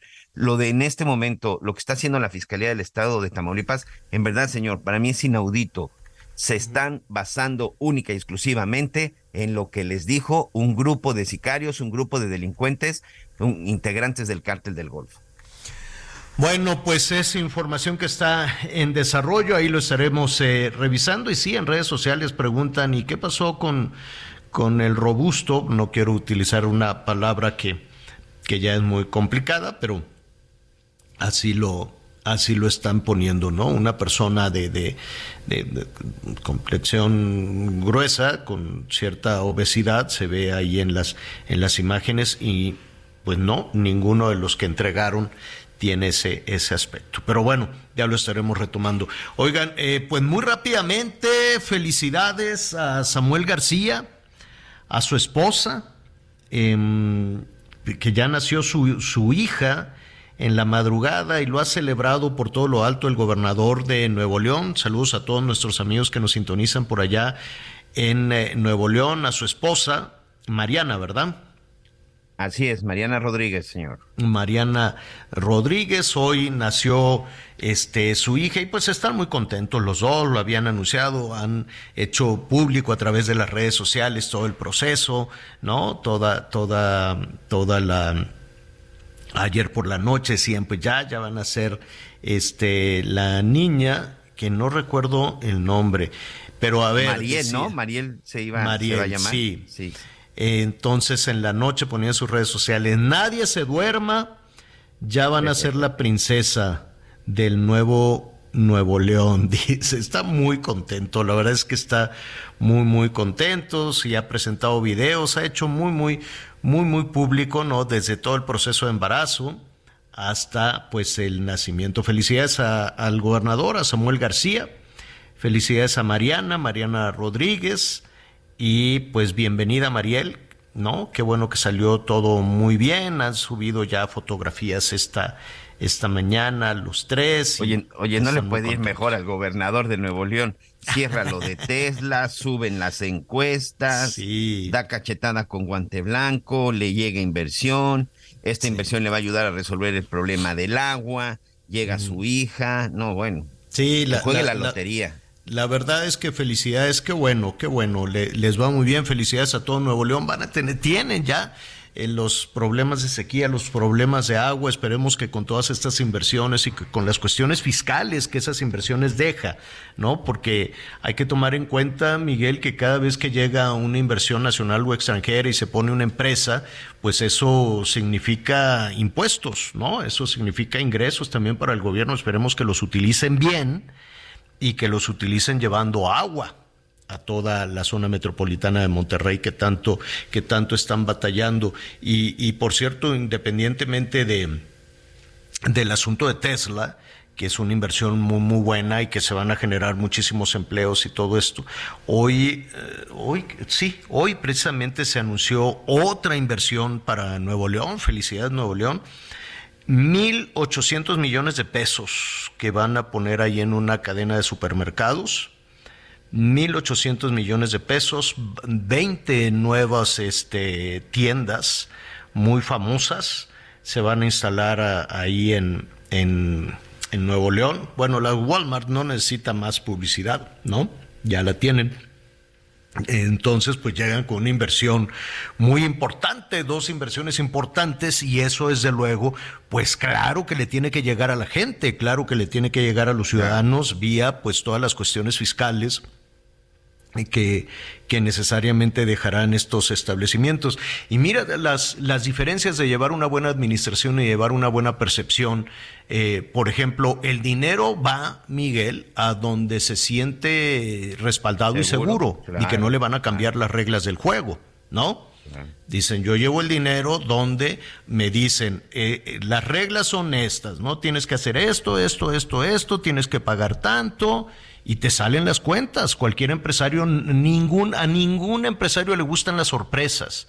A ningún empresario le gustan, bueno, pues es que como ya cambiamos ideológicamente, pues ahora te voy a quitar todo tu negocio y ahora te voy a cambiar las reglas y ahora me pagas más o cosas así, este, que, que evidentemente pueden surgir en, en, nuestro país, ¿no? Que evidentemente pueden surgir en México, que de un día para otro ve cómo está la discusión, por ejemplo, en el, pan, en el tema de energía, que yo sí creo que junto con el tema del maíz amarillo se van a ir un panel de controversia y México se va a pelear de nuevo con Estados Unidos y Canadá. Canadá ayer se sumó a las exigencias de Estados Unidos en el tema del maíz amarillo y Canadá y Estados Unidos van juntos también discutiendo que le cambiaron las reglas del juego en las inversiones en materia de energía.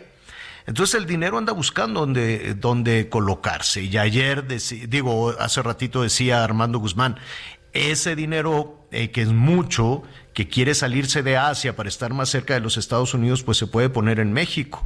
Sí, nada más que darle seguridad, dile que no va a estar el crimen organizado extorsionando y chantajeando, dile que van a tener un espacio urbano donde vivir, dile que vas a tener mano de obra adecuada y que no le vas a cambiar las reglas del juego, que si trae su inversión y deja su inversión, no le vas a cambiar las reglas del juego el año que entra, que porque ya cambió el gobierno y que porque el nuevo presidente odia a tal empresa odia a los españoles, odia a los gringos, odia lo que sea, y entonces pues te voy a quitar el dinero. Eso es lo que no le gusta a los inversionistas y es lo que sucede en México. Pero cuando tienen un espacio que le brinda seguridad, pues ahí van, vean Nuevo León, ¿no? Dos inversiones importantes. La de Tesla, que es una cantidad enorme de dinero, no me queda claro cuánto, pero son alrededor de 5 mil millones de dólares, que es una cantidad enorme. Para empezar, ¿no? Para empezar, y 1.800 millones de pesos también en la colocación Bienvenidos, que son muy buenas tiendas.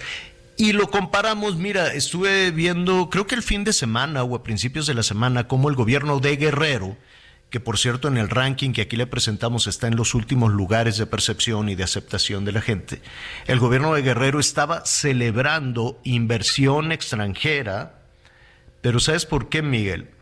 Eh, o sea, Nuevo León con Tesla y Walmart, y el gobierno de Guerrero celebrando que en Acapulco abrieron una hamburguesería junto al centro de convenciones, que abrieron una Carl Jr.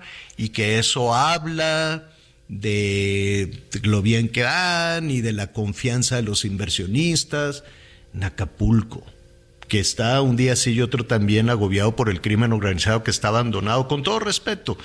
Yo sé que cada gobernante, en este caso Evelyn, pues trata de, de hacer lo, lo, posible por salir adelante, pero pues que se tiene esta percepción también de que el crimen organizado está también ahí metido.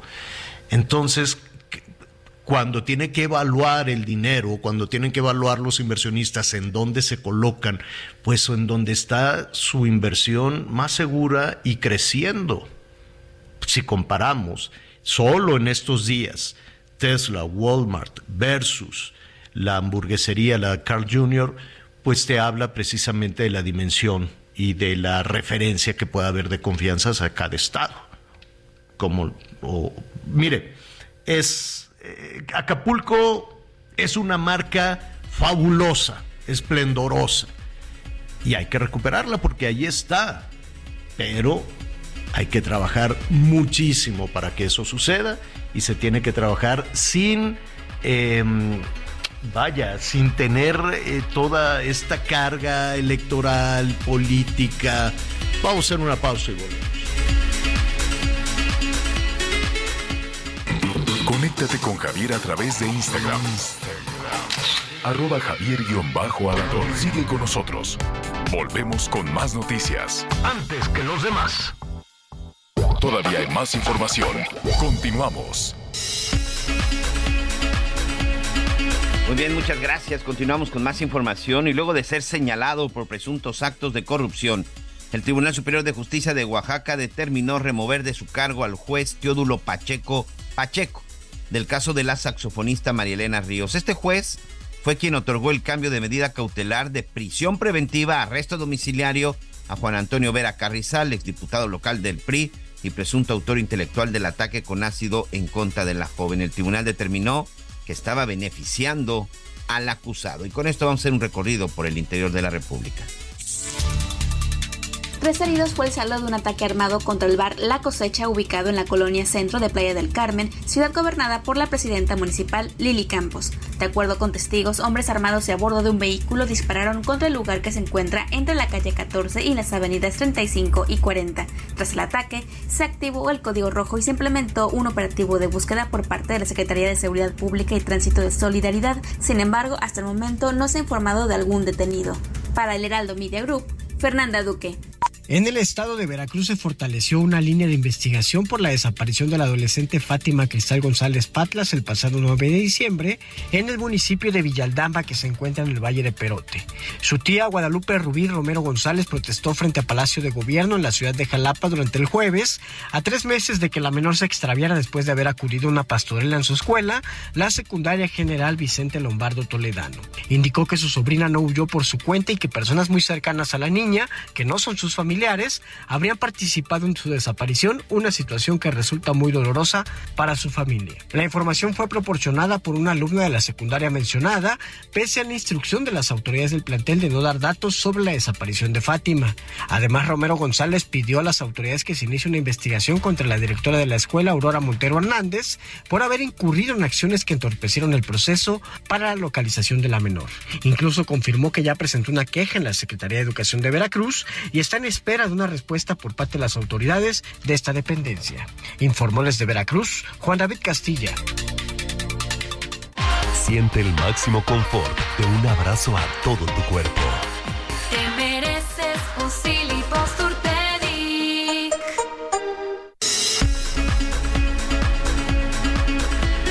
Cuando, gracias, gracias Miguel, cuando se cuando se inició esta administración con ese entusiasmo arrollador, cuando ocho de cada diez mexicanos decían, sí, esto va a cambiar, y cuando se escuchaba eh, sobre todo que se iría contra la ruta de la corrupción, bueno, pues eso ayudó muchísimo a que, eh, a, que el triunfo de Morena fuese arrollador, el triunfo del presidente Andrés Manuel López Obrador. Una gran esperanza de que las cosas iban a cambiar, sobre todo si em, yo, si lo comparamos, no con el 2006 y eso, aquí insistimos en que quien la deba, que la pague, si la debe Calderón, si la debe García Luna, si la debe quien sea, bueno, no, que se hagan las investigaciones, pero que no sean un tema este partidista de revancha electoral, cosa que es muy difícil en nuestro país, muy muy muy difícil. Pero bueno, a lo que íbamos se se integra esta nueva administración, se dice que iban a luchar contra la corrupción, devolver al pueblo lo robado, que también fue un, fiasco eso, también agarraron a gente robando. Eh, dentro de Morena pues había acusaciones también contra Jacob, que se había robado un dinero, que unos edificios. Este, ¿quién más? Ah, pues la Auditoría Superior de la Federación y luego la de lo, todos los días sale por ahí algún escándalo de dinero, ¿no? O que la senadora andaba agarrando dinero, no, pues es que es para la causa, o que los hermanos del presidente, en fin, ¿no? Van, van, van saliendo una serie de, de temas que, que van este, golpeando de alguna manera toda esa intención de ir contra la corrupción. Y en ese contexto, eh, surge Segalmex, ¿no? Para la seguridad alimentaria de los más pobres en este, en este país. Garantizar que los alimentos fueran, eh, llegaran a quienes, a quienes lo necesitan. Y miren aquí nuestros amigos, sí, nos dicen de los escándalos, Josefa González Blanco Ortiz Mena, que renunció por andar ahí diciendo, paren ese avión, ¿se acuerda? Las acusaciones contra Ana Gabriela Guevara por 377 millones de pesos. Este, Erendira, Irmerendira Sandoval, ya sabe, Ackerman también su esposo. Hay acusaciones contra algunos secretarios, contra la cuñada del presidente, Concepción Falcón, contra J. Cole, este, en fin, Laida, la, la lista puede ser, ¿no? Lucía Trasviña, Laida Sansores, en fin hay, muchos, este, muchos personajes. Pero em, cuando se estaba hablando de los más pobres, cuando se estaba hablando al principio de Segalmex y de garantizar la alimentación, este, y en muy poquito tiempo vino una, este, pues una acusación que, que ahí va, ahí va a trompicones, finalmente se está no, no necesariamente se está actuando del todo. Hay una parte nebulosa, la Fiscalía General de la República dice que ya obtuvo órdenes de aprehensión contra 22 personas. Hay quienes dicen, bueno, pues qué bueno que les avisaste para que se te pelen, ¿no? Para que se, eh, para que se vayan estas 22 personas vinculadas con desvíos millonarios de Segalmex aunque la cantidad que al parecer se han robado es muchísimo mayor de la que se estaría investigando en este momento. El que sabe de todo esto, porque han realizado una investigación muy puntual, es eh, Iván Alamillo, nuestro compañero periodista de investigación de Mexicanos contra la Corrupción y la Impunidad, a quien le agradezco que esté con nosotros esta tarde. Iván, ¿cómo estás? Buenas tardes. Javier, Miguel, un gusto estar aquí con ustedes y con el auditorio. Oye, ¿qué opinión te merece este anuncio de la Fiscalía? Pues eh, mira, en mi opinión eh, llega un poco tarde, ¿no? Estas primeras 22 órdenes de aprehensión eh, contra exfuncionarios y personas eh, ligadas al fraude. y digo tarde porque la fiscalía tardó más de cuatro años en, judicializar los casos cuando el fraude de Segalmex se comenzó a gestar desde el primer día de este gobierno en 2019. Eh, entonces, sí me parece que la Fiscalía está actuando bastante tarde, eh, sobre todo también tomando en cuenta la cantidad tan abrumadora de, pruebas que hay eh, en ámbitos periodísticos. Ha habido tantos medios que hemos publicado sobre este fraude en Segalmex, como nosotros en Mexicanos contra la Corrupción, Animal Político, etcétera, que sí da la impresión de que la Fiscalía debió de haberlo hecho con un poquito más de celeridad y de rapidez y también tomando en cuenta que eh, estas primeras órdenes de aprehensión son por 142 millones de pesos, que no es ni el 1% de todo lo que se desfalcó en Segalmex. Fíjate, Iván. Oye, eh, ayúdanos a poner en contexto para nuestros amigos en el país y también allá en los Estados Unidos, cómo, cómo se... Primero el, el, monto estimado, el monto estimado del fraude, que es muchísimo, y cómo, cómo se operó, cómo se instrumentó, de qué se trata. Claro, eh, el monto eh, que ya podríamos decir que ni siquiera es un estimado, es una cifra oficial de la Auditoría Superior de la Federación, son 15 mil millones de pesos. Para que el auditorio se dé una idea de a qué equivalen 15 mil millones de pesos, pues 15 mil millones de pesos equivalen a 13 estelas de luz, la estela de luz que, construyó Felipe Calderón en Paseo de la Reforma. Eh, equivalen, por ejemplo, a dos veces lo que se desvió con la estafa maestra de, Enrique Peña Nieto. Eh, igual, eh, otra comparación sería que el desfalco de 15 mil millones de Segalmex equivale a cuatro veces lo que costó el búnker de, Genaro García Luna, eh, este búnker que ha estado tanto en la conversación estos días, porque el presidente ha dicho en las mañaneras que fue un derroche innecesario de dinero, que, hubo un sobrecosto en la construcción del búnker, pues bueno, lo de Segalmex es cuatro veces lo este, este búnker de García Luna. Oye, pero 15 mil millones de pesos, Iván, es muy difícil de esconder. Claro, Claro, claro. Y hasta la fecha no tenemos una idea exacta o clara de en dónde terminó todo este dinero. Eh, lamentablemente como periodistas pues podemos llegar hasta, hasta cierto punto por el secreto bancario, pero esto ya le corresponde a autoridades como la UIF, como la Comisión Bancaria, como, como la Fiscalía General, que sí tienen las facultades para seguir el rastro del dinero.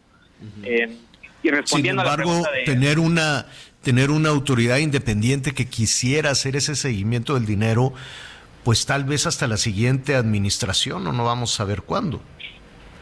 Claro, y, eso pues quién sabe, porque ya vemos que en la Fiscalía General eh, hasta la fecha no hay ni una sola sentencia por un caso de corrupción eh, grande, como puede ser la estafa maestra, como puede ser Odebrecht, agronitrogenados, Operación Zafiro, esta Fiscalía General eh, pues tiene todo menos autonomía, ¿no? Es una Fiscalía General que que al parecer responde una vez más al Ejecutivo, como ha sido en los tenios, y que no avanza, que no avanza, que no sabe armar carpetas de investigación, eh, y pues todo parece indicar que, que Segalmex podría seguir el mismo, rumbo. Ahora, ¿cómo, de, qué se trata esto? Es decir, alguien hizo una tranza diciendo voy a comprar, si estamos hablando de Segalmex, estamos hablando de alimentos, ¿no? y no sé eh, cuántos casos, pero digamos que el más visible o del que más se ha hablado es de una compra de miles de, o de, no sé, una compra muy grande, considerable, de azúcar, toneladas de azúcar que se pagó pero no llegó, ¿así es? Así es, de hecho, eh, este caso lo revelamos nosotros en Mexicanos contra la Corrupción el año pasado eh, y básicamente, de una forma muy, muy resumida, es que Segalmex le compra eh, miles, siete mil toneladas de azúcar, siete mil ochocientas toneladas de azúcar a una empresa que a todas luces es una empresa fantasma.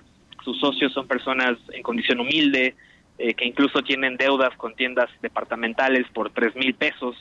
Eh, y que esta empresa pues incumple, no, no, no, no entrega ni la mitad de las siete mil toneladas de azúcar que tenían que llegar a las tiendas rurales de Diconsa que se encuentran en estados como Chiapas, Guerrero, Oaxaca, con población en, extrema pobreza. Incumple la empresa en entregar este azúcar y a pesar de eso, Segalmex le paga 142 millones de pesos, que era eh, pues en lo que estaba evaluado este, esta entrega de azúcar. Eh, entonces es por esto que, se presentó la denuncia y es por esto que la Fiscalía ahora va a detener o quiere detener a estas 22 personas. Es decir, en, en, el caso del azúcar que ustedes investigaron, que ustedes denunciaron, este es en, en, donde se está actuando con estas 22 personas, pero todavía hay otros eh, fraudes pendientes.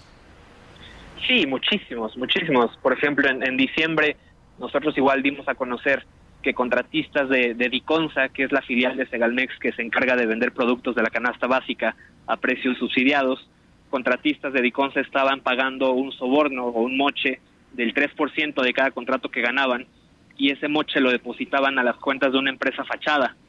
eh, que fue constituida usando la identidad de una mujer, eh, la identidad robada de una mujer. Eh, y por este caso, hasta el momento no sabemos si la Fiscalía tiene una carpeta de investigación abierta y si va a proceder legalmente contra los involucrados. Pero es un caso igual sumamente grave, ¿no? Son sobornos siendo depositados a, las cuentas de una empresa fantasma. Oye, dime algo, ¿qué ha pasado con el, eh, eh, pues el, la cabeza de Segalmex? Pues eh, lo que pasó con él es que en abril del año pasado el, presidente lo, lo, releva de su cargo en Segalmex y lo manda al Instituto Nacional para el Federalismo y el Desarrollo Municipal, el INAFED, que depende de, gobernación.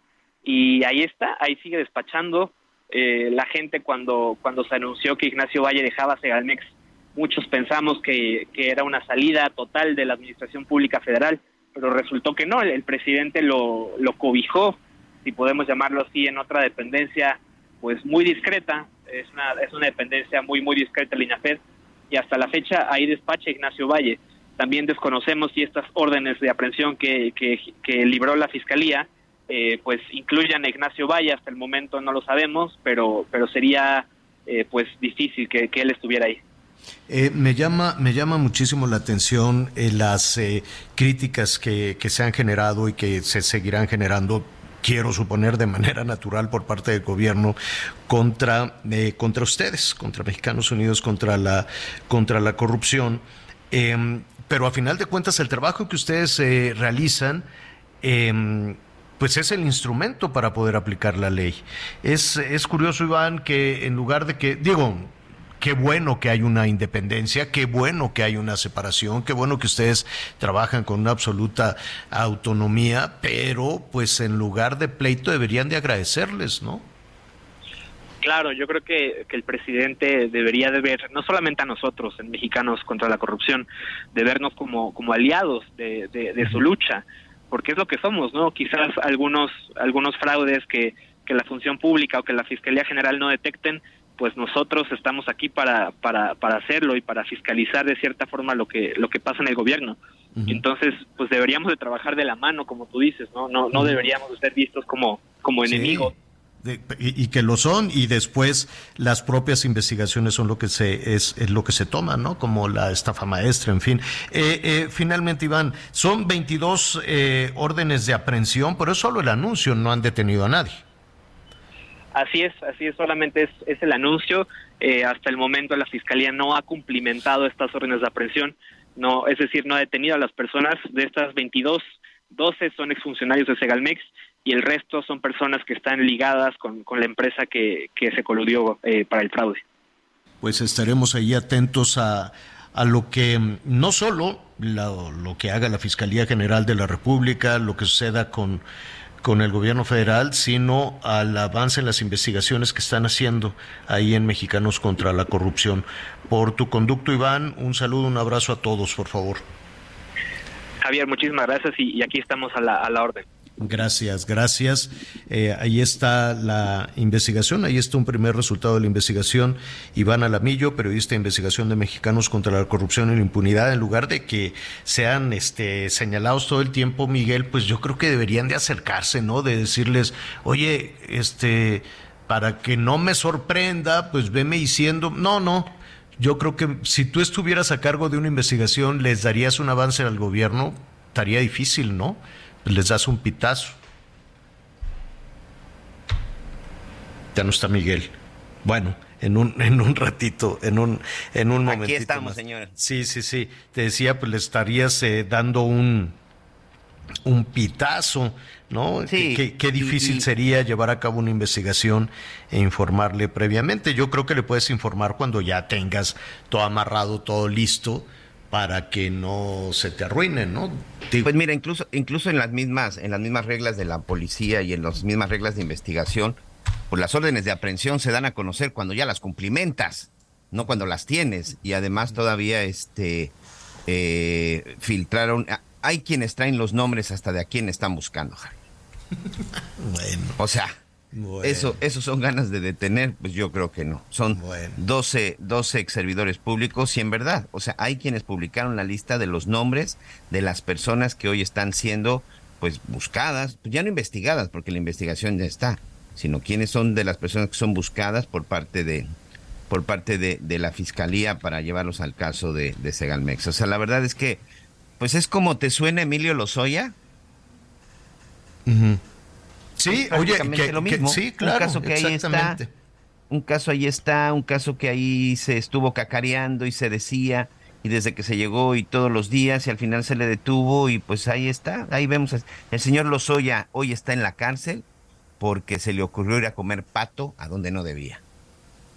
Mm, y, creo que pues ahí sigue pendiente todavía el tema de Odebrecht, este, no sé, yo siento que lo van a querer estirar hacia, hacia la parte, ¿cómo se llama? De, de, de electoral, ¿no? En el 2004 pues habrá muchísima actividad seguramente alrededor de eh, de Emilio de Emilio Lozoya, pero pues que y eso lo haría cualquier gobierno, ¿eh? no nada más Morena, lo haría el PAN, lo haría el PRI, no, si tienen oportunidad de, de sacar este provecho electoral y provecho político de algún caso, seguramente lo van a, estirar para llevarlo hacia para llevarlo en ese en ese sentido. Bueno, pues eh, oiga rápidamente va a seguir el calor este este fin de semana Así es que habrá que estar muy atentos, hay que cuidar el agua, tenemos todo este tema definitivamente de, de, de, sale el chorrito muy muy delgadito en algunas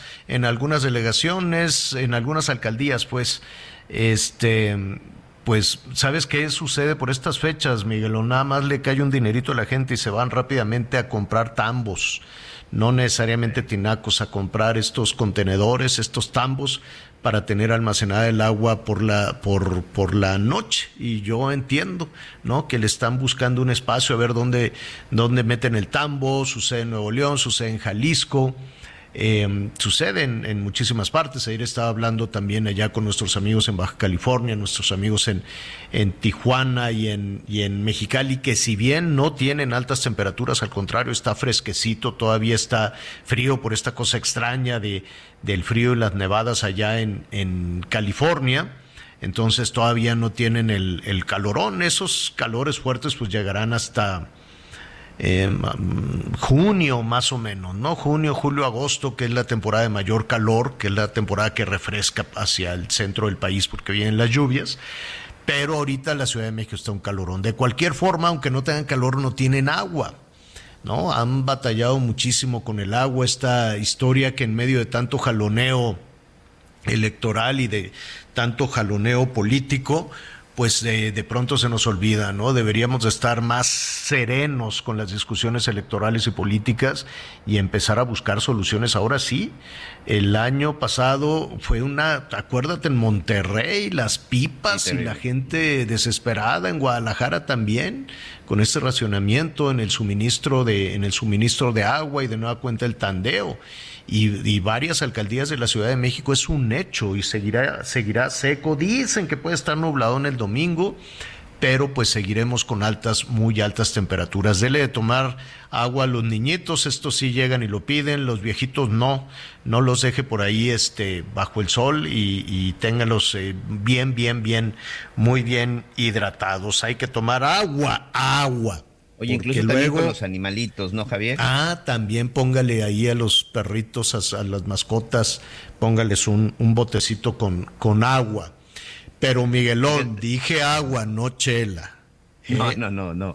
Agua, fíjate que acá también muchas de las cosas que te piden es que si tienes algún jardín o tienes un área un poco alta, que pongas también algunos depósitos de agua. Eso sí, aquí sí te recomiendan que por favor quites y pongas todos los días, porque con acá en el sureste del país, en Quintana Roo, pues ya saben, ¿no? Este, como en otras partes del país, con el agua acumulada, el dengue, viene el chikungunya, viene todo esto, el Zika. Entonces aquí sí, por ejemplo, hay ahorita un programa para todas las, todos los jícaras y todos los depósitos, toda la chatarrización, por llamar de alguna forma, las están sacando de las casas. Entonces te piden que sobre todo de en algunos este depósitos de plástico, que pongas una, una poca de agua para las aves, Javier, para las mm. aves, para que también, bueno, pues ellas puedan llegar ahí a tomar un poquito de agua, pero eso sí, insisto, hay que cambiarlo todos los días, porque si no, al rato lo que te llegan, como se empieza ahí a echar a perder, lo que te llegan son los mosquitos, y acá sí está, acá tenemos ya casos de dengue, ¿eh? Mm, está bueno. Oye, pues eh, el fin de semana voy a subir a, mi Instagram unas fotos de mi de, de, mi ahuehuete. Tengo. ¿Tienes un ahuehuete? Sí, llegó ramita, ramita chiquitito, así una ramita, lo planté ahí en la barranca y no sabes qué hermosura de árbol. ¿Por qué no, donas una ramita ya sabes en dónde? Ah, pues mira, con mucho gusto, si me invitan, yo digo, no, no, no soy este ingeniero agrónomo, no, pues, yo con el ensayo y error más o menos ahí voy conociendo. Todos mis árboles están increíbles, la verdad, y ahorita todavía no llueve, está medio sequezón. Pero este mi ahuehuete, no sabes qué bonito, está crece y crece y crece, está creciendo, está creciendo muchísimo. Voy a empezar a subir ahí todas las fotos de, de mis árboles, de mis plantas. Hay que tratarlos bien para que jalen. No me se secó el de el de la Ciudad de México, ya lo quitaron, se lo van a llevar a un vivero, pero pues yo ojalá, ojalá reviva, sino que me lo den y a ver qué podemos no, pues hacer. ya lo van a trasladar. Ya lo van a trasladar a un vivero, este, al vivero Nezahualcóyotl Dicen que para su rehabilitación, pero otra vez van a cambiar el agüehuete de reformas. Sí, pero ya ahí está seco, está, es, es, concreto, está, o sea, es muy difícil que un agüehuete sin una corriente de agua que lo esté oxigenando todo el tiempo pueda jalar, es una cazuela. Y ve tú a saber si lo riegan. Entonces, pues a ver qué ponen. La palmera que estaba, pues sí, no requería agua, ¿no? Pero el agüehuete requiere muchísima, muchísima agua, tiene que estar junto a un arroyito. Yo tengo un pequeñito que es un hilito de arroyito y ahí lo puse y pues está jalando muy bien. Pues ya nos vamos, Miguel Aquino. ¿Qué tal callo de hacha, coctelito de camarón y cervecita? Una nomás. Algo fresquecito, algo fresquecito, porque acá sí ya se siente calor, señor. Ya está un calorcito en todo. Van a estar a 30 igual que nosotros. Gracias, Miguel. Buen fin de semana. Igualmente, buen provecho, buen fin de semana. Oiga, yo lo espero a las diez y media en Hechos Azteca 1. Buenísimo se va a poner, no se lo pierda. Que tenga un espléndido fin de semana. Siga con nosotros en el Heraldo Radio. Gracias por acompañarnos en Las Noticias con Javier La Torre. Ahora sí ya estás muy bien informado.